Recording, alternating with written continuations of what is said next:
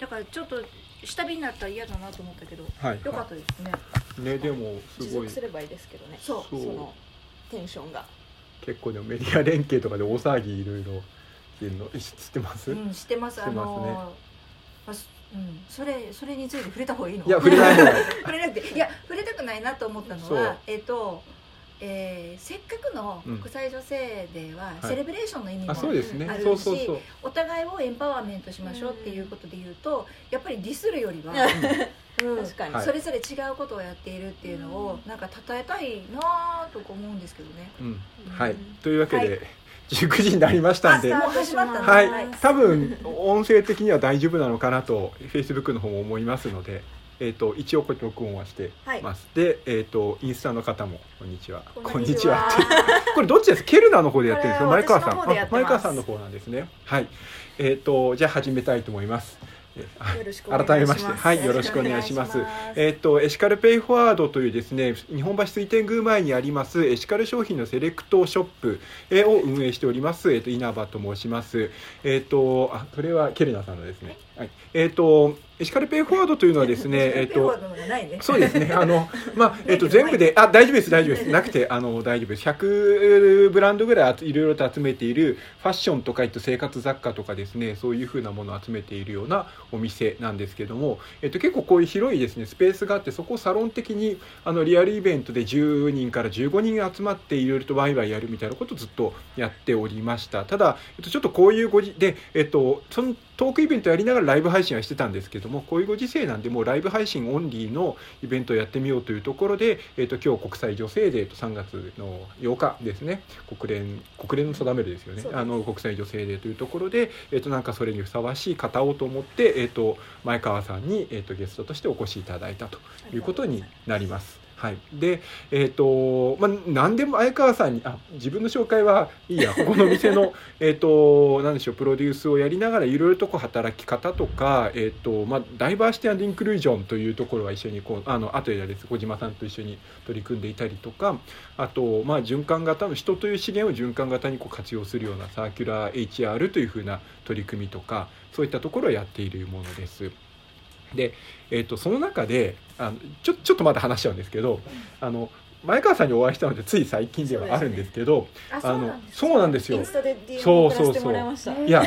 こんな人がいいそういたのかとすごい思って。というのはですね、えっと、僕とあとまあ小島さんとが代表理事をされていて僕が理事をしている、えっと、ジュエルというえダイバーシティインクルージョン推進の団体で年に1回大きいフォーラムをやってるんですけど昨年の12月の時にそれをやって、えっと、ダイバーシティインクルージョンのかなり先進的なテーマをいくつかこうピックアップして10公演ぐらいやったんですね。でその中でどうしてもやりたかったのがそのボディポジティブというふうなテーマをやりたくって。でボディポジティブって聞いてらっしゃる方はあんまりねまあでも前川さんの知り合いとかは知ってる絶対知ってるでしょうけどあのあんまりこうピンとこなかったりすると思います。あのどういうあ後でちゃんとねご説明してください。あのどういう体であってもというか体型であっても、まあ、年齢性別性別もそうですね関わりなく自分自身のそういうあり方っていうのをポジティブにまあ美しいというふうに思っていったらいいんじゃないのというふうなところで結構その日本ではまだまだですけれどもやっぱりプラスサイズモデルの方とかね、あとあれタレントのバービーさんとかねすごい最近発信されたりとか渡辺直美さんとかいろいろそういう方が発信をしていてでえっ、とまあ柄のちょっと大柄の方のモデルの方で痩せてなくてもきれいねいいよっていうそういろんな美しさがあるよというところで海外ではかなりそれが注目されていて、えっと有名なところだとあの下着のねビクトリアズ・シークレットさんがそれを取り入れられなくて、まあいろいろあるんですけどやめてしまったりとか。ね。はい、でちょうど今、えっとコレクションパリコレミラノこれやってるんですけどもフェンディはかなりフェンディって今フェンディさんがやってるんですね孫娘かなんか。フェンディのデザイナーが結構そういうボディポジティブ取り入れて大柄で年齢上の方がモデルが出てたりとかしていて非常にその潮流として、えー、と受け入れられていてこれがどう定着するのかみたいなところは海外のフェーズで。日本ではこれから広がっていくみたいなところかなというふうに思っていてでそれをピックアップしてやりたかったんですけどプレイヤーが誰がいいのか分かんなくってで出ていただいたのは身長が高い元バレーボール選手であったり胸の大きい方向けのアパレルをやってる方とかに話をしていただいたんですけどやっぱずっと考えつ続けてる人ではないので、まあ、今一つそのそういう考えあるよねってシェアで終わっちゃったみたいな感じだったんですけど後からその前川さんがずっとそういうことを考えてそのいわゆるまあスリランカでものづくりをしてるんですけど、フェアトレードとか現地の雇用とかではなくだだけではなくってあのかけるそのなんかデッドストックの商品廃材じゃないんですけど、まあ、そういったものを利用するってだけじゃなくてさらにボディポジティブセルフラブというところをしっかり持ってブランド作りをしてらっしゃってあすごいなと思ってで、えー、とそういったところでそのなんかねなんでしょうかね女性の多様性というか、まあ、女性だけじゃないんですけどそういったものの自分を認める多様性をもっと増やしていくってすごい大事。あの国際女性デーなんであれなんですけど男女とか性別の垣根をどんどん少なくして縁側を広めていくっていうのも大事なんですけどそのこちらの垣根のこっち側の女性って自分を選んだ時の在り方の選択肢をもっと増やすってすごい大事でそういうことをやってらっしゃるなと思ったので。今日来ていただいてで,、はいでまあ、小島さんが多分いろいろと面白がるだろうと思ってですねあの、まあ、こういうことでさ幸いにして小島さんがコロナの影響でちょっと空いたというところなんで、はい、あの呼びつけましてですね、はい、一緒に話をいたします。はい、えー、というわけで長々喋っちゃいましたけれどもちょっと前川さんの自己紹介多分インスタ見てらっしゃる方とか知ってるよって人多いと思うんですけど、簡単にしながら、あとケルナの話とかまでダーッと一気にしていただきまってもいいですか？はい、はい、えっとこっち向けで、こっち向けで、えっと、はい、前川優奈と申します。えー、初めましての方もそうでない方もこんにちは。えっと今回、えー、今今さんがおっしゃったように、えっとケルナの代表というポジションで、えー、お招きいただいております。えっとケルナはえっともうご存知の方もいるかもしれないんですけれども、スリランカで、えー、職を得るの得るのが困難というか、うん、あの労働市場に参入するのをちょっと困難としているような女性12人をチームとしてここですね。12人をチームとして、えー、スリランカのデッドストックいわゆるこう大手の工場とか他のメーカーさんがもういらないよゴミだよって言って余らした、えー、生地をこう捨てる代わりにここのフィットネスウェアを作るのに再利用して、えー、フィットネスウェアを彼女たちと一緒に作っております。で、えっとまあ、そのまあ、この商品を買うとスリランカの人たちに貢献できるよっていうこうワンウェイなブランドっていうのはちょっとそういうのはちょっと自分の中で違うなっていうのはずっとあってでもその女性のこうジェンダーとか労働に関する研究とか仕事はずっとしてきたのでそこに携わる何か企業はしたいっていうのは自分の中であってでそうなった時にこうワンウェイじゃなくってスリランカの女性たちも決して不幸なわけでは全くなくって、まあ、彼女たちもすごいハッピーに生きていてでそういう、まあ、彼女たちが逆に日本の女性たちに何かこう送れるものがないかなって考えた時にやっぱりこうスリランカの女性ってこうサリーだからお腹出るじゃないですか、でもなんかそれでもこう、ね、お腹出てても出てなくってもすごい自分のことに自信を持っているしこうセルフィーとかすごい撮ってもう SNS 載せてっていう人たちで、まあ、いつも楽しそうにしていてでそのなんかセルフラブの心っていうのを、まあ、日本人にもっとこうスリランカから広めれたら、まあ、こう商品を介して日本人はこう労働の活性化に貢献している反面それを同意してケルナの商品を買っていただくことで日本では逆にこうセルフラブの浸透っていうのでこうツーウェイの女性のエンパワーメントっていうのが可能なんじゃないかなっていうのを思ってでこれがまさに私のやりたかったことでこう女性同士でエンパワーするっていうこう片方の人だけが何か貢献するんじゃなくってお互いで助け合うっていうのを作りたくって、まあ、その橋渡しとしてケルナがあるっていうだけでそういうブランドです。はい、です。なんでこう日本人にこのウェアを着ていただく時も、まあ、こうねいろいろみんなコンプレックスとか個性とかって、うん、まあ本当人によっていろいろあると思うんですよね。こう肌の色がちょっと暗いとか、うん、まあこう筋肉つけたいんだけどつかないとか、もう全然そんなジャンクとか食べてないのに痩せれないとかいろいろあると思うんですけど、まあ、それ含めてこう生まれた時から死ぬまで自分のパッケージっていうのはもう自分が一番毎日付き合っていくものだから、まあ、それとねこう戦いながら生きるっていうよりは一度受け入れて自分のことを愛してでこう楽しく自分をセルフラブしながらフィットネスとか運動をこう痩せるための手段っていうよりかはポジティブなライフスタイルとして取り入れていただきたいなという思いでこのブランドを始めております。何年ぐらいなんですか、そう。何？人何？何年い？つから？えっと、はい。去年の8月にブランドをローチしたので、うん。まだ半年ぐらいなんですけあどー。準備に1年8ヶ月ほどかかってしまってやっぱそうななんんでね。ですそうなんです。私として2年は半。その3スリランカにいる、まあ、ほぼ丸2年はずっと準備をしてきてでようやく去年ローンチできてなんでもう3年目突入っていう感じです。皆さんの中でまだ半年だけど自分の中では3年。目ローンチってスタート？スタートです。う んそうなんです。今どういうところで買えるんですか？今オンラインだけになってます。ンラインだけ？はい。でもたまにあの催事でイベントとかもやっているのへでー。あの今度3月14日にも。来週 来週ね、はい。ちょうどリングさんってすごい素敵なうんはいところがあって、うん。リリングさんってっていうかね、あのその下着とかいろいろろそういうあと指輪とかやってらっしゃるところのうん。恵比寿のところで、エシカル最初エシカルブランド。エシカルブランドですね間違いなく、そうん、本当にすごいです。ジェンダーレスを提唱しているブランドさんでそこで、え販売会が来週あるのと、まあ、あと定期的にこうヨガのイベントとかをやってでうん。そのヨガのイベントに参加していただく時に、まあ、みんなでケルナを着て一緒にやろうっていうのでで最後にちょっとセルフラブのお話を30分くらい参加者でしたりとかしてます。ちょっと商品ご紹介してますはい。あ そうそうなんですよ。これ見え見えますかね？あなんかでもあのなんていうかスポーツスポーティーあ私な服にも合わせちゃってもいいしそうなんです。私もうなんか私服がレギンスなんで、うん。なんかもうこんな感じで着ちゃってるんですけど、なんか気になる人とかこう長いの合わせちゃえば全然私服うん。でね使えるんで、ジャケット着ちゃって。そうなんです。うんシャツに合わせたりとか、はい。これヨガ？そうです。これトップスで、はい。ヨガのそうこれとかが見えるかなそれが、うん、あそれが見えるかな？パンレギンス？見えるかな？あ見えこっインスタちは見える。は見切れちゃってるねインそうスタイルここがそうですね。これがそうですね。そう。とかですね。そう。これのセットがその水色のやつ。これね？はい。そうですね。それに他の服も置いてあるから。で今私が着てるこの紫と、うん。あとそこにある黒いヒョウ柄が一番新作の2つです、うん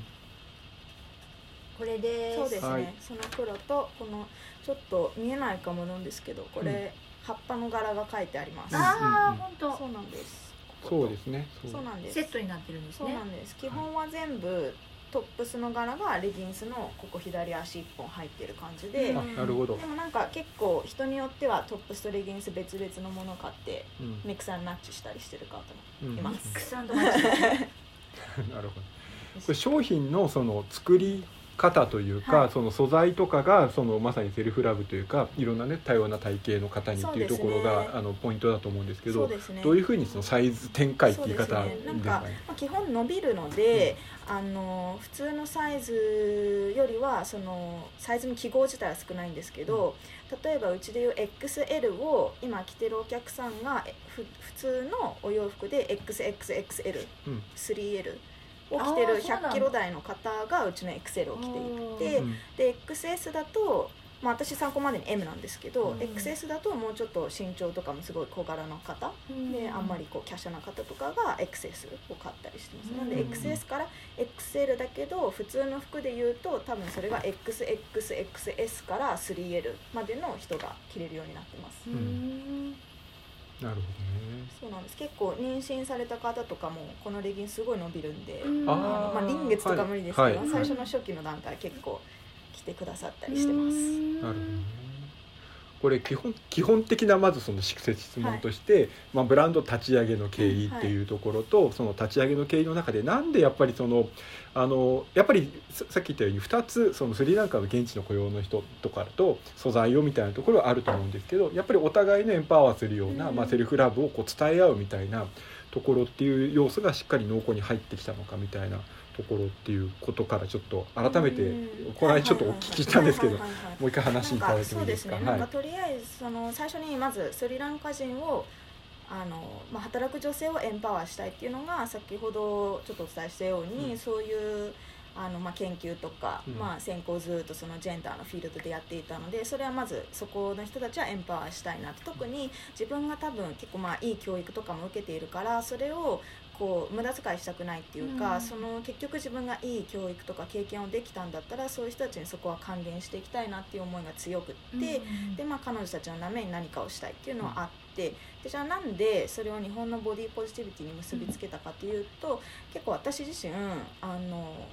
なんか多分パッと見普通かもしれないんですけど、なんか一つ目が結構色が黒いっていうのがうんなんかずっとコンプレックスで,、でなんか高校生の時とかなんかファンデーションすごい塗って、うん。あ本当ダメな本当は化粧ダメだったんですけどファンデーション塗ってえなんかもう首と顔違うじゃんみたいなあ色とかあ白く塗ってって白く塗ってああの鈴木園子みたいだよって言われる時とかもあって、うん。えなんかそれがもう褒め言葉でいやなんか鈴木園子になれたみたいな。ねプリクラとかも真っ白にしてて、うん。なんかそれくらい結構黒いことがすごい嫌でで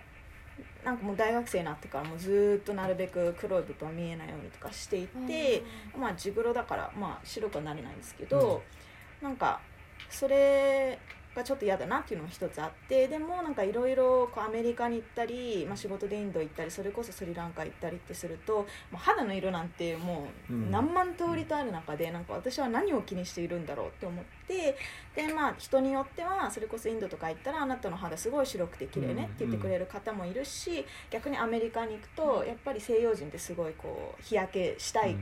願望が強いからあ元からそんなねあの日焼けできてていいなとか言われたりしてあなんかこれは個性なんだっていうことに気づいてでもう一つがなんか体型がすごく嫌で。でなんか一番最初はすごい太ってたんですよ、うん。でもう全然部活とかも運動部入ってなかったのでそれでもすごい太っててでもなんかもう常にそれを隠すような体型をしていて、でだけど大学に入って初めてちょっとダイエットをして、うんそしたらあの1ヶ月で8キロ痩せた時があって、でなんかそれが楽しくなりすぎちゃってもうそれを毎月やって。うん。もうどんどんどんどん痩せてもう60キロくらいあった体がもう最終的に40切る切らないくらいになおってで炭水化物も10ヶ月くらい抜いてた時期もあってもうとにかくゴールはそのクリスマスとかハロウィンのなんか写真をこう撮ってフェイスブック載せる時に一番細い人でありたいみたいなうん願望があってもうとにかくあの今日は味噌汁一杯で生きるぞみたいな、うん。ちょっともうおかしくなってた時期があっ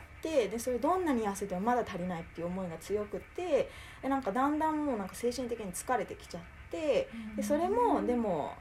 なんかだんだんいろんな人の話を聞き出したり、今なんかジムに行くようになって筋トレしてる女の子と会ったりとかいろんな経験を経て、あなんか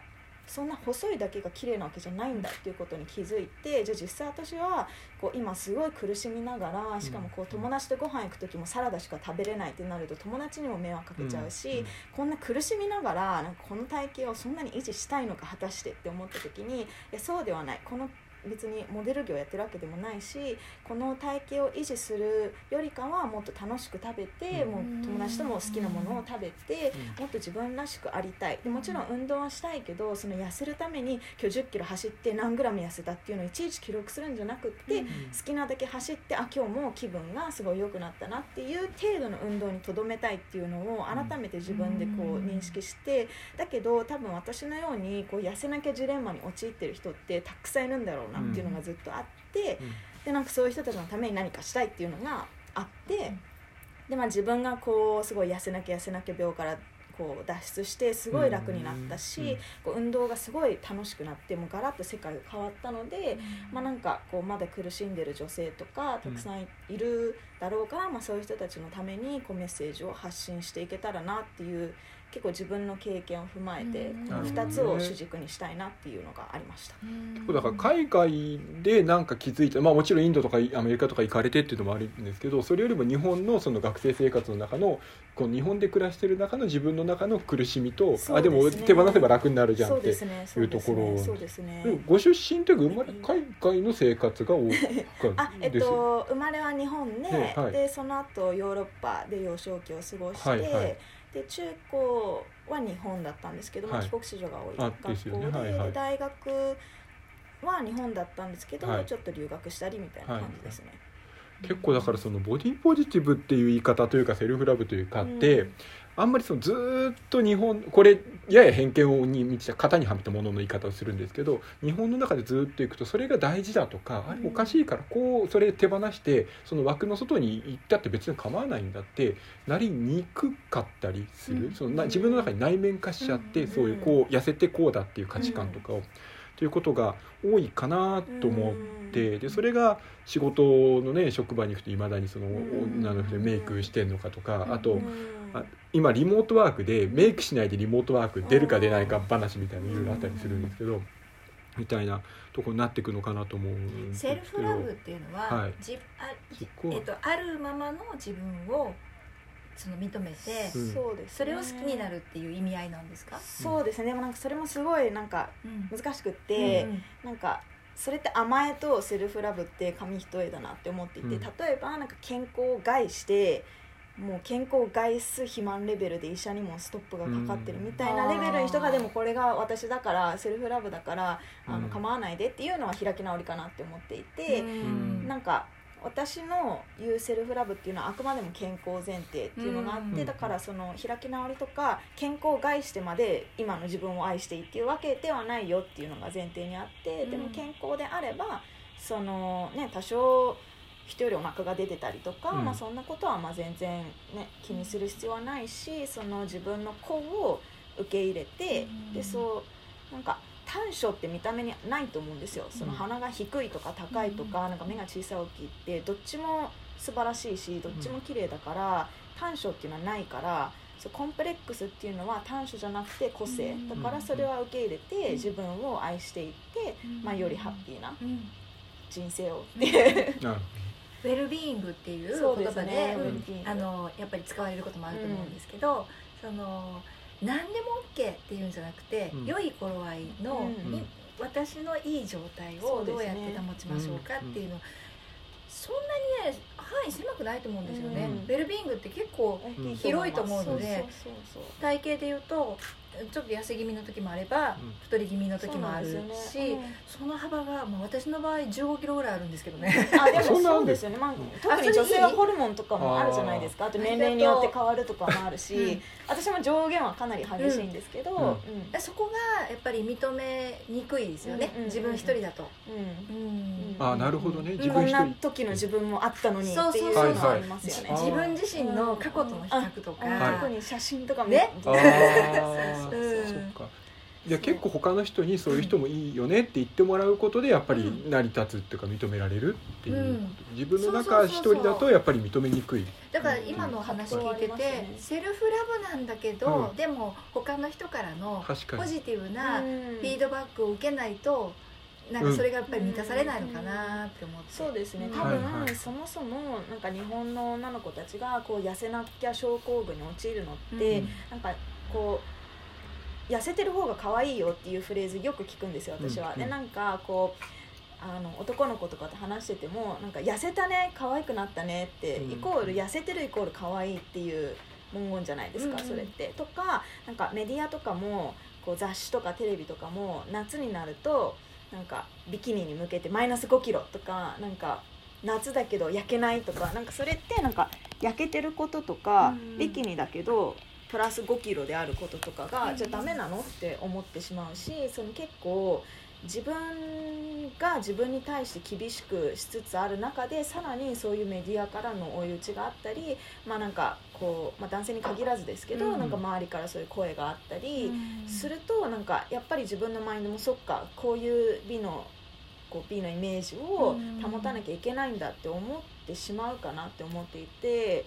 なんかだからこうカップルとかでなんか彼氏が彼女になんか痩せろみたいに言うとかなんかよく聞くんですけど、うん。なんかそういうのなんか絶対おかしいっていうかそれで痩せて拒食症になって病気になったら責任取れるのって思うし。カップルもあるし親子でもある。親子もありますね。うんうんうん。もっとあなた痩せた方がいいわよって、うん。親が子供に言ったり子供が親に言ってるのもあるし、うんうんいろんなパターンありそうですよね。ありますようね。でさっきのうんセルフラブとうん。そのボディポジティブっはいはい。ていうのは、まあ、な今のケルナのあのブランドのう裏側にあるお話を聞くとなんとなく理解できるものの、ううん。でボディポジティブって何っていうのがうんなんかちょっとうん明確にできないまま聞いていく人もいるかなと思うので、はいはいボディポジティブって日本語で説明するとどういう意味になるんですか、なんか噛み砕くうと、ん。なんか特にボディポジティブって今言ってるとこうプラスサイズの人も美しいよっていう定義をする人が多いと思うんですけど、うん。なんかそうではなくって、うん。それもあるはないんだ。そうこれそう面白いと思って。プラスサイズの人はうん。今までその美のうん。スポットライトを浴びてこれなくて、うん。もちろんそういう人も美しい。だからそういう人にもスポットライトをあああげたいし、うん。すごい美しいけどそれとは別に例えばすっごい細くてもううん拒食症のようにすごい細くて、うん。太りたいけどこう太れないけど細いが一般的にこう美しいとされてるから私は細いことが嫌だっていう発言をしちゃうとうん。贅沢な悩みねってはい。言われてしまうから。言った経験がある。こううん、だからなんかこう自分の中で葛藤をし続けてっていう人も結構いっぱいいるなって思っていてで特にこのケルナのこう撮影をする時にこうボディコンプレックスがあってそれを克服した人をこうあ素人なんですけど、こっちこっちこっちこのこのこれ？うんそう。なんです。もうモデルとして使いたいなっていうのがあって、それを最初ソーシャルメディアで呼びかけたんですよ、ね。うん。自分の頭の中ではこう背が低いとかプラスサイズでっていう人たちからこう連絡が来るかなって思ったら、うん。結構すごい華奢な子たちからもそうね。連絡が来てでうん。私もすごい悩んでいてでジムに行く必要ないのになんで運動するのとかあのそうなんかあの細すぎて心配とかなんかそういうことを言われてしまって、でもすごい健康的に食べてるのに太れないし、筋トレしても筋肉つかないし、でも贅沢な悩みだって言われるからでかつそのボディポジティビティってこうプラスサイズにフォーカスが当たるから結局自分たちって何なんだろうっていう気持ちになるっていう人の声も聞いて、このボディポジティビティっていうのはプラスサイズもだけどこうすごい華奢な方も含め本当にこう肌の色も違う背のあのあれも違うっていう本当に全部うん。を美しいとすることがうん。ボディポジティビティなんだなっていうのを私はそう理解していて。じゃあ体型だけじゃなくて、うん。その肌の色とか、まあ、顔の作りだとか、うん。髪とか、うん。もう全部なん全ですか？部もう自分のパッケージすべてをパッケージパッケージでこれは教えててパッケージなんだ、そうそう脱げない脱げないパッケージっていうあかなんかそこを構成するすべてのうん。こう、まあいろいろなものでできてるじゃないですか。目とか鼻とかうん。胸とかうん腕とか、それをまあね、全部そういうパーツをこう受け入れてあげることが大事なのかなって。うん。それは自分で受け入れるセルフラブもだけど、まあ、周りがこうセルフラブをラブをすることで周りも他の人にこう優しくなれるっていうか、うん。いろんなみんな違ってみんないいっていう考えが本当に浸透していけば幸せだなと思ってます。うん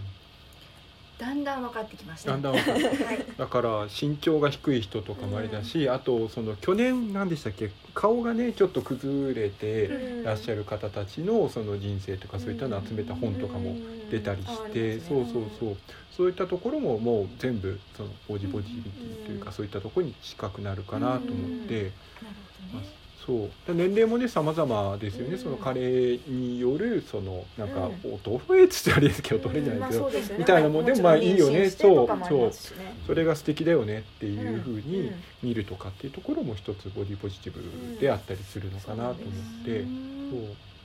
そう。そうなんです。そうですよねだから。これ今そのスリランカで、うん。えっとそのさっきデッドストックっていうのは、えーもう売ることができないようなもの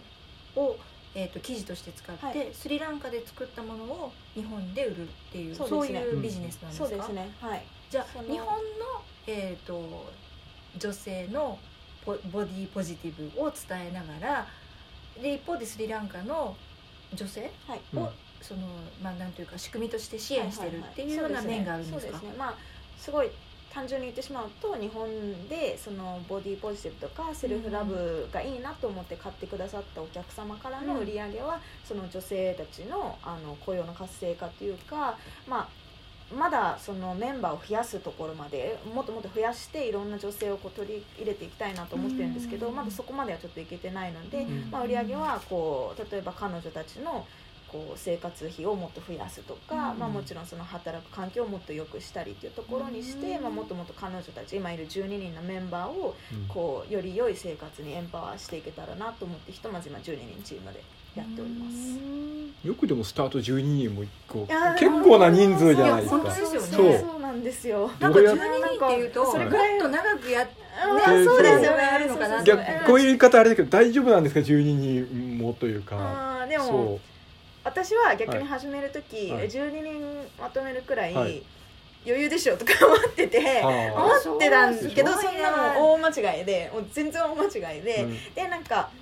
なんで12人欲しいなって思ったかっていうとやっぱりなんかスリランカ人って、まあ、ちょっと偏見入ってるかもしれないんですけどそんな毎日仕事にこう確実に来るっていうのがないからこうもし誰かが辞めたってなったり、うん。ちょっと1週間来ないとかなってもこう必ずこう誰かがいるっていう状態にまずしたいっていうのがあって、うんうん。でかつその中でもこう人数がある程度いた方があの、まあ、1人が例えばパターンをやるスキルがなかなか追いつかないってなっても、うん。こう34人にこう教えてもらえて、うん。こうどんどんできるようになるとか、まあ、そういういい環境づくりができるのがとりあえず10人以上は欲しいなっていうのを、うん。なんか思ってて、で12人って決めて。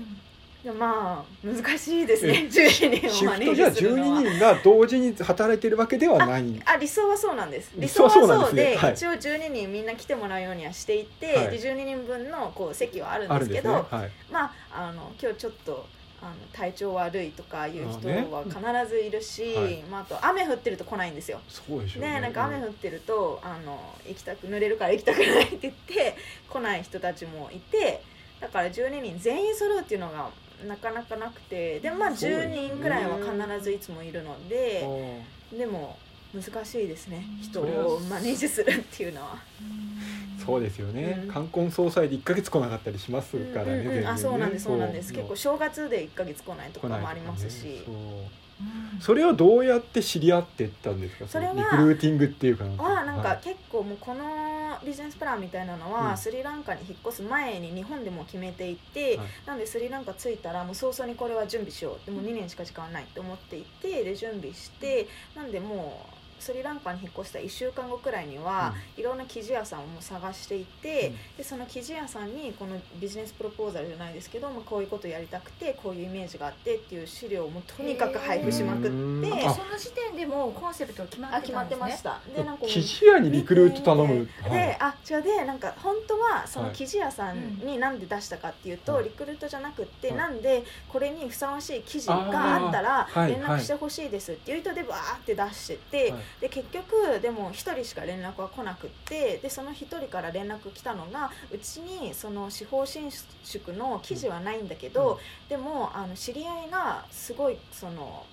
裁縫とかであの仕事したいって言ってる女の子がいるから紹介していいっていう連絡が来てでなんか私としては記事を探した後にこう、はいはい。メンツを探そうって思ってたんですけど、はい。そこが結構そこのあれで前後してしまって、はい。でもまあ、ね、スリランカにそんな知り合いとか人脈があるわけでも全くなかったので、へー。なんかもう連絡いただいたならもうそれはもちろんっていう感じでそこでその女性にお会いして、うん。で結構意気投合してあじゃあ一緒にやろうってなってでも私まだその他の人を探せてないからこれから探そうと思っててって言ったらその人が自分のその近所に、あのビラをばらまくって言ってくれてではあ。ばらまいてくれてでそこから結構わーって来て。へでもなんかそこで全員採用するわけにはいかないから、うん。まあ、じゃあ2人で一緒にいろんな人と話してやろうってなって、で結局カチッと決まったのが13人だったんですけど、まあ、1人ちょっといろいろあってうん。12人になって今12人って感じです。やっぱりそのスタートのところで結構一緒に走ろうっていう人が出てきたっていうことなわけですよね。うんそうですね結構いろいろ縁がはあってラッキーだったなっていうかなんか多分生地屋さんとかもいそのちゃんと伸びる司法伸縮する生地も全然見つからなくって。はいはいで「ないないないない」ってずっと言ってたら結局なんか本当にこうすごいローカルなマーケットにいるおじさんが、あのこっから40分くらいのマーケットに行けばあるかもって言ってはい。でなんかそのマーケその40分先のマーケットって雑多すぎて、はいはい。こうお店の地図とかないんですけどなんかとりあえず番号もらってこいつに電話しろみたいになってえこいつが誰なのかもわかんない。けどって思って一応電話してそしたらなんかあるあるから来てみたいになってで結局40分先のところに行ったら本当に会ってな結構もう自分で見つけたっていうよりはもうとにかくいろんな人に行ってよって言ってでご縁いただいてみたいな感じでしたね。生地屋さんってそんなにたくさんあるんですよ。日本だとやっぱり問屋と日暮里だそれこそ蔵前だ行って探してって言ってそこの通りの中にたくさんはあっても、まあ、1日か2日で見切る見切れるなぐらいの印象なんで、まあ、それは僕ちゃんとアパレルやってないからなのかもしれない一宮とか行けば全然違うのかもしれないんですけど、コットンとか、その伸びるとかそういうのにこだわらなくて、はい、普通のコットン生地であればかなりたくさんあります、ね、あやっぱやっぱりそれものづくりを向こうは買ってしてるから、ね、まだまだ生地屋さんの数が多いんですね、うん、かなり多いですね。そうなんですね、うん、やっぱりその、まあ、縫製って簡単ではないけど難しくもないので、うん、結局その、まあ、機械によっては安くミシンも手に入れられたりするので、うん、まあ、それで結構ビジネス始められるこう、うん、家族ビジネス始める人とかも多いので、そういう生地屋さんとかは結構たくさんありますね。働いてるその12人のあの、まあ、みんな一応女性たちで、どういう人たちなんですか？バラバラだと思うんですけどなんか簡単にこうメンバラバラですね、はい、なんかもう年齢も一番若い方で37、あこの間38になった38で、はい、でも本当に一番上だと69、うんか70になったかな。6970とかですね、で平均して大体60代くらいですね後半くらいででも本当にみんな住んでる場所とかも違うし、でも、まあ、そのうちの何名かはこう2009年までスリランカって紛争があって、でそこ紛争終わってからもう10年以上経ってはいるんですけどやっぱりこう当時あの自分の旦那さんとか息子がこうお金を稼いでくる役目だったからでその旦那さんとか息子がこう戦争で。行方不明になってるんですよ。あのまあ、本当はなくなってるんですけど、うん、その死亡証明書とかを出すと、結局そのある意味人権侵害で殺されたっていうことになってしまうからその国も死亡証明書を出したくないから行方不明っていうふうにしていって多分スリランカってもう世界でも行方不明者数がすごい多いんですけど、まあ、なんか9割方も本当になくなっていってでだけどそれでやっぱ家族だから本人たちは亡くなったっていうことを認めたくないから、まあ、行方不明ならその息子がいつか帰ってきた時のために家はずっと綺麗にこう守ってなきゃっていう思いがあってだから私が仕事に出るなんてとんでもないみたいな感じでずっと家を守りに入っていたり、まあ、それこそ本当にあのちょっと昔の話だと、こう戦争直後はこう写真息子とか旦那の写真をこう首から下げて探してますみたいな。人とかもいて、だからなんかその探すのに精一杯でこう仕事をできるようなスキルを身につけるっていうこともしてこなかったしその紛争が終わった直後ってあの政府がこう女性が仕事をできるように結構スキルの訓練トレーニングプログラムみたいなのとかも施してたんですけれどもやっぱり私はそういうのをやりたくない旦那を待っていたいっていう人とかも2人くらいいてでもまあ多分もう頭で分かってきてるんですよ、もう戻ってこないと、だけど、まあ、生きていかなきゃいけないからお金は必要で。でもなんかこうちゃんとした会社とかに入るスキルとかはないし、入ってしまった場合やっぱり仮に息子が帰ってきた時に自分がフルタイムでは出てたくないっていう思いもおそらくまだちょっとあって、でまあ、そういう人たちもちょっと巻き込んでやってます。へだってもうみんなすごい倍ぐらいの年上の人たちそうなんですよね。でやっぱそういういろんな思いがあってでまあ、裁縫とか法はできるかもしれないけど初めてこう仕事に出てきても職場っていうのを初めてみたいな方たち、じゃあ同じところにみんな集まって同じところに集まってます。2階建てになってて、で、まあ、パターンやる人はちょっと奥のパターンやる部屋で向こうミシンやる人はそのミシンの部屋で2階に行くとちょっとチャック付けするところがあったりして。じゃ基本毎日そこに基本は基本はそうです。基本は 基本は雨でも来てほしい。へえじゃあまあ言ったら日本でいうと正社員の雇用をしてるっていうことですよね。でもなんかやっぱり私もこれまだ始めたばっかりなのでなんかあんまりこう厳しくなんであの日来なかったのとかやりたくないので、うん、まあある程度フレキシブルに雨だから来なくていいよとは言ったことはないですけど、うん、でもなんかある程度フレキシブルにまあ、でもノルマ達成してこうやってほしいっていう感じでやってますね、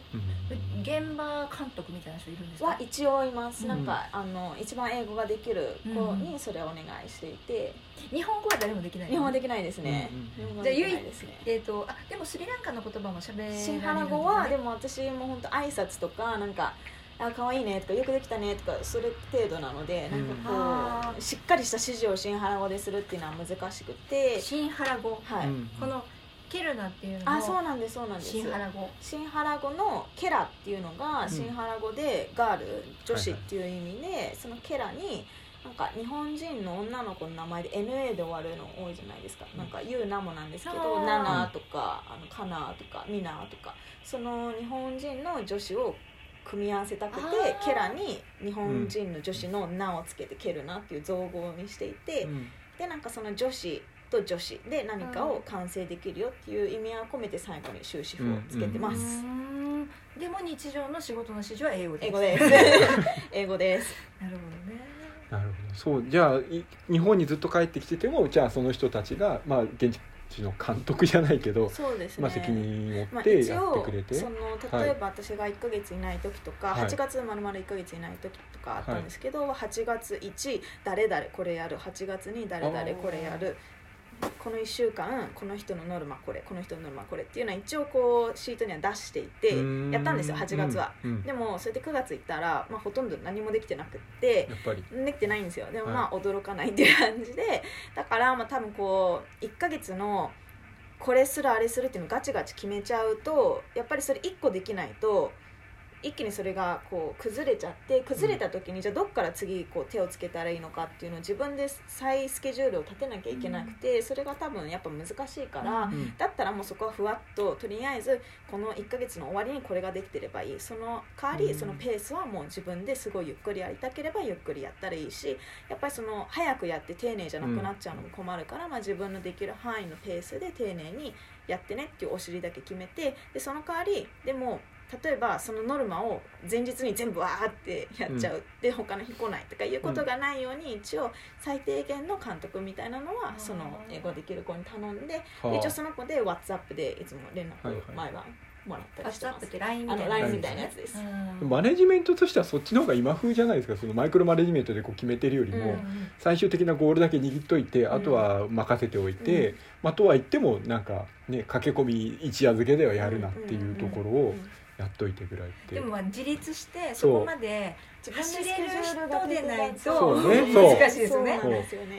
多分こうねスリランカだけじゃなくて、うん。日本でもそうかなと思うんですけどね。そうなんですよね、うん。まあ、今までそういう働くってことをしてこなかったからそのスケジュールを立てるっていうのも、まあ、一種の仕事で必要な能力であり、まあ、それをね彼女たちは多分そうマイクロマネジメントされるのが苦手なのであれば、今はふわっとこれは君やっといてねって言ってるのででもちろんそれができてないことも多々あるんですよ。で、うん。それをじゃあなんでできなかったのかな？これできないと私は今度こうまた3日後に日本に戻っちゃうからこの3日間でどうにかしないと私はお金を払って飛行機を買えなきゃいけないよね。だからうん。結局このお尻はあの守んないと大変なことになるっていうことをまあ、ある意味失敗して学ぶじゃないですけど、うん。何回かその繰り返して、まあ、学んできて今は多分彼女たちなりに1日何個やればうん。この時までには何個なるっていうのはなんとなく感覚はつかめてきていて、まあ、それでもまだ100点ではないけど、まあ、そこはね時間かけてできるようになれば、まあ、自分も社会人の時そうだったし、まあ、そこはそれぞれがやってくれればなと思ってます。皆さんとの付き合いも1年ぐらいに8月ローンチの前からですですもんねだから。もう全員が揃った段階だと1年でも1年ちょっとぐらい。34か月くらいですね。じゃあそ最初は結構もう場所探しそうでしょうね。そうかそうか。そのぐらいになってくるとまあ自分がどういう仕事なのかとどういうコミュニケーションが必要なのかとうん分かってきてきてる段そうで階ですね。ねまあ、あと信頼関係もなんか最はい近すごい深くなってきて、まあ、最初の頃はやっぱ向こうもね、うんあのいつまで続くかわかんないし、うん。みたいなのもあってで私自身もまあ手探りだったし、はい。もう全員の名前を覚えるのに必死みたいな時期が最初あったから まあもちろんそういう時は、ね、信頼関係もできてなくって、でも例えばなんか今回1月行った時とかは、まあ、離婚した方が1人いて、で本当はなんか離婚ずーっと前からしたかったんだけどまあ、お小遣いもらってたしこう離婚した時に自分が一人になっちゃうのがすごい嫌だったから離婚しなかったって言っていてだけど今回離婚を決意したのがやっぱりなんか自分はこうケルナの仕事があるから、まあ、それをしっかりやっていきたい、はいでそのためにはこう旦那がちょっと自分のプライベートに悪影響だから、うん。もう本当に離婚しようと思うって言って、はあ。その私がいる間にもう離婚もしてでだけどその分なんか本当にケルナを頑張っていこうと思うっていうことを伝えてくれて。なんかそれがなんか本当にやりたかったことっていうかなそうそう。ね。なんかなんか離婚させてわけうかってでいうかじゃなくて、ね。いい話。あのまあでも自立ですよね。そう。そうそうなんか精神的にも経済的にも自立すしていくそうでうん私はなんかその離婚するかもしないみたいなのはちょっとその前も聞いてて、うん。でなんか彼女がちょっとメンタルブレイクダウンしてたの気づいていて、うんうんうん。で多分あのこう離婚しないっていうことを選ぶのかなって思っていてでかつ旦那さんがうん「お前は仕事をするな」っていうのをずっと言ってたみたいでだから多分ケルナももうやめるねって言われるかなって思って飛行機に乗ってスリランカ行ったらもう離婚するってその代わりケルナで頑張るからよろしくねって言ってくれてなるほどね。あーなんかすごいなんか私がやりたかったことが今目の前で起きてるってちょっと感動して、うん。すごいなまあそうですよ。日本でもそうですよね。結局はその経済的な自立がとできないから要は家の中要は嫁って家内の中でいなきゃいけないみたいな人はうん。性別あ年齢全然問わずうんすっごい若い人だとそうですよね。うん。女性のあるべき姿とうんか嫁の果たすべき役割とか、まあ、それぞれのこの置かれているこの圧力とうんの枠組みの中でもがきながら、うん。まあ、ちょっと萎縮してしまってっていうのは、まあ、どこの国でもありますよね。そうそうですね、うんなんかその文字通りエンパワーですよね。そう、うん。でなんかそのエンパワーでそのねたとえ一人でもその子の人生にプラスにケルナが動いたっていうことうん。を結構本当目の前に見てすごい感動して、まあ自分もそれですごい気が引き締まって、うん。逆にある意味その子の人生を背負ってるわけだから、うん。なんか本当にねそこは責任持ってしっかりこれをやっていきたいなって改めてうんなんかいろいろ考えた年始でした。いやでもそういう話を聞くと、うん。やっぱりそのケルナのあのウェアを着ます、うん。なんか興味がありますっていう人もあなんかそういう人たちの決断に少し関わってるんだな、うんまあ、全部責任を負うっていうとちょっとうん。購入しにくくなる、うん。だけどあそういうことがちょっと私にも関係するんだなって思えると、なんか買う理由は増えますよね、うんうんそうですね、うん。そうですね。なんか手に取って見た時のその先にあるうんストーリーがそうなんですよ。ちょっと想像しやすくなりますよね。そうで。すね。うん。そうそうそう。そう。へ面白い。え、うん。ちょっとそのウェア以外のここら辺の T シャツとそうなんです。バッグエコバッグ紹介します。紹介してください。そろそろ時間もねちょっとずつあれなあ、そうあそうそこら辺も。これとこれとあとこれ？ピンクのあ、なんか色は六色あるんですけどうん、これ六色なんですかそれそうなんです。紅茶で染めてます。うんでなんか紅茶っていうか茶葉で染めていて。えこのピンクも？そうなんです。ピンクも紅茶で染まるんですか？そうなんです。なんか茶葉って飲んだ後葉っぱがポットにたまるじゃないですか。うであれをもう大量にバケツに入れて、あ、ああのいいで。そうでなんかその染めるっていうのをやっていて、うん。まあ、それもある意味エコその茶葉の,、あの大量のあの葉っぱを捨てる代わりに、うん。あのこう染める材料にしようっていうことで、今ちょっとまだ手探りで本当はもっと色を作りたいんですけど、やっていってでなんかこれはやっぱりフィットネスがどうしても今できない怪我してるとか、うん。まあ、そういうのでどうしてもできないけど、うん。メッセージには賛同しているからなんかそういう人でも買えるものが欲しいっていう声が結構たくさんあって、まあ、あと男性とかのものも欲しいっていうのがあって作ったアイテムです。これメッセージは self love と？そうなんです。 Self love。と。こっちは？セルフラブですね。そうこっちは今ちょっともう完売してしまってるんですけど。 Serendipity。Serendipity あーセレンディピテの2パターン。そうなんです。かける6で色。そうそこもオーダーメイドとかそのうちできたらなって思ってるんですけど、ね。メッセージと色の、ィ。 Serendipity ってどういう意味ですか？なんか予期せぬ幸福、うん。であの、まあ、予想していなかった幸せな出会いとかなんですけどなんかスリランカが昔あのセレンディップアイランドって呼ばれててセレンディピティの島っていうセイロンと別にその名前。あそうなんです。そうなんです。あ知らなかっであとこれがたはいあのこれいいですそうよねなんですよ。これもあれもなんですけど、ねこれあインスタ見切れてるかうん。これもなんですけど、そう。これも4個イラストがあって、まあ、あのモデルさんたちのその自分の個性の部分をこうイラストに出してもらってでボディポジティビティ T シャツでこれもユニセックスのサイズなんで S でも結構大きいんですけど、だと思います。多分 L だと女性であのこうワンピースくらい長く使える、これは S ですね。うん。これコットン。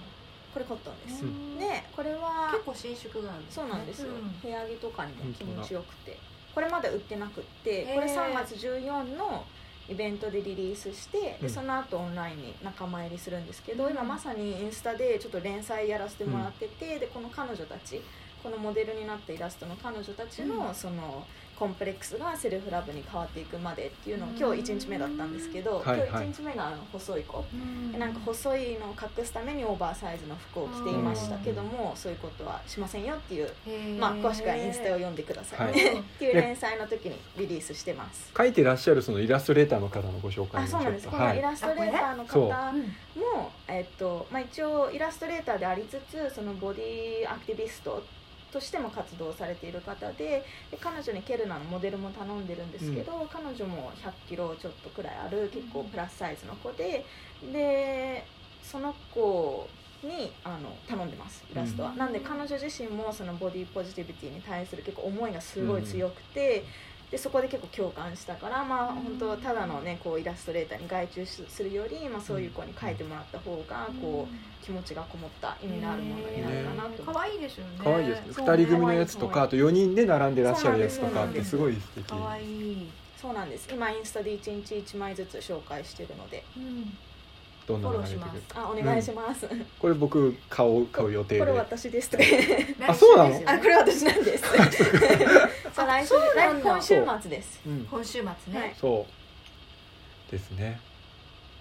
だからこれからはスポーツウェアと少しこういうふうなものもそうですね。ちょっとずつ。ちょっとずつちょっとずつ。そうですね。なんか女性のエンパワーメントってこううん男性がサポートしてこそすごく意味があるものだと思っていて、こう女性が女性のために作っているブランドであるんですけど男性に対して排他的な扱いをしたわけでは一切なくって、うん。むしろ男性にサポートしてもらいたいと思っていて、だからこうちょっとユニセックスのものとか、まあ、うん。男性でも持てるアイテムはちょっとずつ増やしていこうかなって思ってます。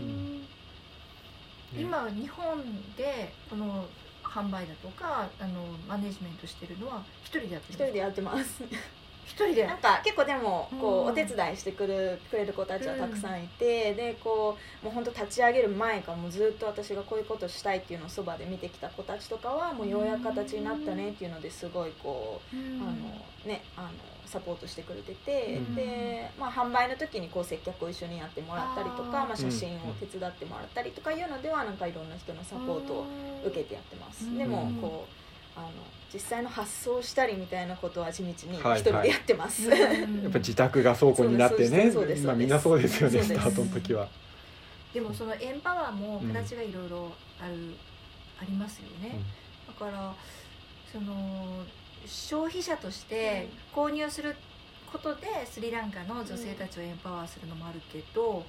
そのなんかできることをお手伝いしたりとかボランティアでとかイベントの時にわかんないけどあの手振りに行くとか。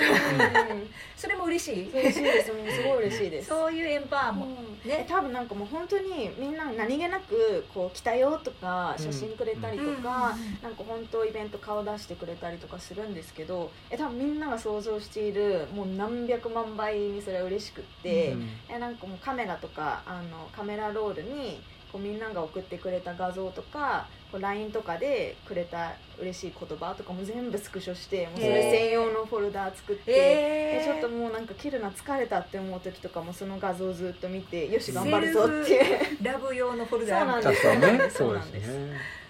そうですよね。なんか知った顔があるだけで安心しますけどさらにそこに応援してるメッセージとそうかなんか笑顔でこっち向いてくれたりとかなんかね私もあのイベント出た時にあのお兄さんがうちわに、うん。のあやりましたね。みよこ頑張れとかね。頑張れって書いてるわけです。頑張れは書いてなかったね。みよこってだけしか書いてやりましたね。すごい嬉しいですよね。その嬉しさってやってもらった人しかわからなですそうなんいですよね。なんですそうなんですそうなんです。いやもう本当そうで、ねなんか私マラソンやってるんですけど、うん。なんかマラソンを走る時って42.195絶対一人じゃ走りきれなくて足動かしてない自分だけど、やっぱなんか応援がないと絶対走りきれないっていうのがあって、でも多分応援してる人ってそれ分からずになんかどうせ2秒だしみたいな気持ちで応援してるのかもしれないんですけどなんかそれがないと絶対完走できないっていうなんかありますよね、うん。なんか。だからやっぱり沿道の応援の仕方、うん。マラソンだったらね。でこう例えばこういうあの今生でねライブで見てなくっても後で見てくれたりとかっていうのもすごい多いの嬉しいですまあ、できればちょっとコメントとかね、入れてくれるとコメントください。スクショでね、うん。そうなんそうなんです。本当たった一行でもその言葉がなんか本当落ち込んでる時とかそのスクショ見て泣いちゃうみたいな、うんわかるわかる。なるほどね。なんかもうそろそろ時間っちゃ時間があれなんですあと5分ぐらいなんですけど、はいえー、と今後の展開としてだと、うん。やっぱりジャケルナは要はそれだけ12人もいるんだと 大きくしていくって言ってもまあねやたら大きくする必要はないかもしれないですけど、大きく持続させていかなきゃいけないじゃないですか、はいはい。だから、えーとまあ、スポーツウェアとしてこうしっかりみんなに使ってもらって根付くというところとそれ以外の、まあ、T シャツとかそういった、まあ、商品ラインナップやたら増やすとかって戦術ではないと思うんですけども。なんか今後はこういうふうなことでこうんうちゃんと商品としてこう定着を図ってきますみたいなことはありますか？そうですね。うん。やっぱりなんかその今こう T シャツとかエコバッグとかちょっとずつ増やしてますけど、あんまりこうやたらめったらもう売れるものは全部作るっていう方針には絶対したくなくって一応あくまでもフィットネスブランドでスリランカと日本の女性をつなぐっていうその主軸となる部分は絶対ぶらしたくないっていうのがあってでその中でまあイベントをなるべく増やして、うんうん。こう私がお客さんと会って、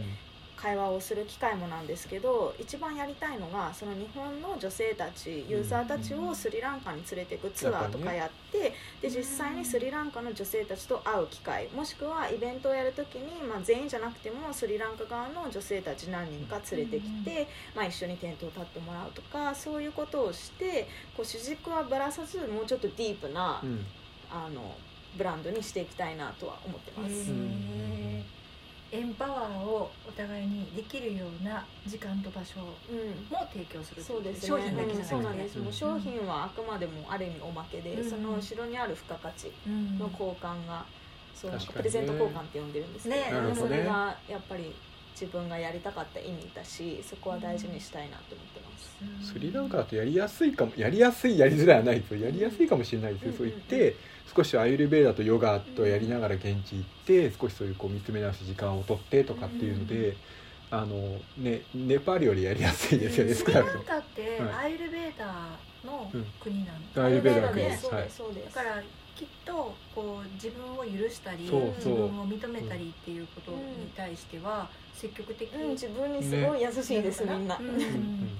そういう時間が日本人にね、うん。すごい薄いから、う。ん。ですね。ね、だからちょっと休みの時とかい行ってねゆったりしたい時、うん。スリランカってよくねあの使われ、うん。行く人うん。多いから。そうなんです結構老後とかで来てる人もすごいですし、ね。高いですしアイユルベーダの施設に1ヶ月泊まるとか、ね。結構のんびりする人が多くてやっぱコロンボはねあのすごい忙しい街ですけど、はい。ちょっと外に出るとそうなんです、直行便なんですか、直行便がテロの後一回なくなって、ほう。でも今また復活したのでへー。ではまたあります。でもあ毎日じゃなくて曜日限定でうんありますも行けるなのね。大体9時間くらいです。ねあまあまあ直行便あると全然違いますよね。違います、ううん。んうん。なるほどなんかグローバルギャップ指数なんか小島さんちょっと 見ながらなんか言いたいことがあるのかな？スリランカ何位なのかなと思って、はい。で分からなかったんです。はい。あのジェンダーギャップはい。がね。なんか私の iPad うまく検索できないんですよね。すいません、ね。まあ121より高いか低いかっていうと。あもちろん高い高いでしょうね。えだって。結構市長メイヤーの市長を女性にしたりとかもしていて、で議員の今言われてるのが議員の25%を必ず各あの100エリアで102なんですうんうね、んうん。女性にするとか、うん。結構ルールは決めていて、うんうんうん。でもあのー102っていうことは日本の、うん。まあ、約20ランク上。20ランク上。うん。うん。だからまあ日本よりも加速取り組みは加速しているっていうことっていうなんだろうなとことですね。まあ政治面とかはね、うん。うんねそういう感じです、ね、なんかそういう勉強も兼ねてのはい。町の人だけじゃなくて社会システムとか、その法整備だとかそういうのもちょっとね勉強に行けるといいですよね。はい。うん面白い。はい。というわけでそろそろ一旦一旦というか、はい。なおしまいですが、はい。えー、とじゃあ次は、えー、3月14日のリングさん、えーとはいぜでというよりその前に、はいい、ケルナのインスタで毎日ストーリーを見ながら、はい、見てください連載。はい。いうところを楽しむというところから、今日フォローしたら順番に、見られる、うんそうです、ねちょ今日 day one だったので。うんそうっていうふうに思って、えー、と女性だけじゃなくて男性も T シャツ男性これ着てると面白くていいと思いますよ、うん面白くてなんでこれなのっていう会話にはなるのでそれで、ね、すごくうんうん。白と黒があるので。そう。男性向けのちょちょっと襟切りのサイズ感がちょうどいい感じの、うん。そのやや大きこれだってユニセックスそうです、なん多そう分男性で L で全然そうですね。いける。だと思います。で、うん。ぜひ。というところです、はい。シカルペイ4でもなんか取り扱いをさせてねぜひお願いします。してたりします、はい鎌倉に一緒に出ようかみたいな話をしております。はい。はい。はい。というわけで小島さんなんか最後にありますか？オンラインか、えっと鎌倉で、はい。はい。はい、見てくださいということですね、はい。ありがとうございます、というところです。今日はあの国際女性デそうです、ーだったので、あの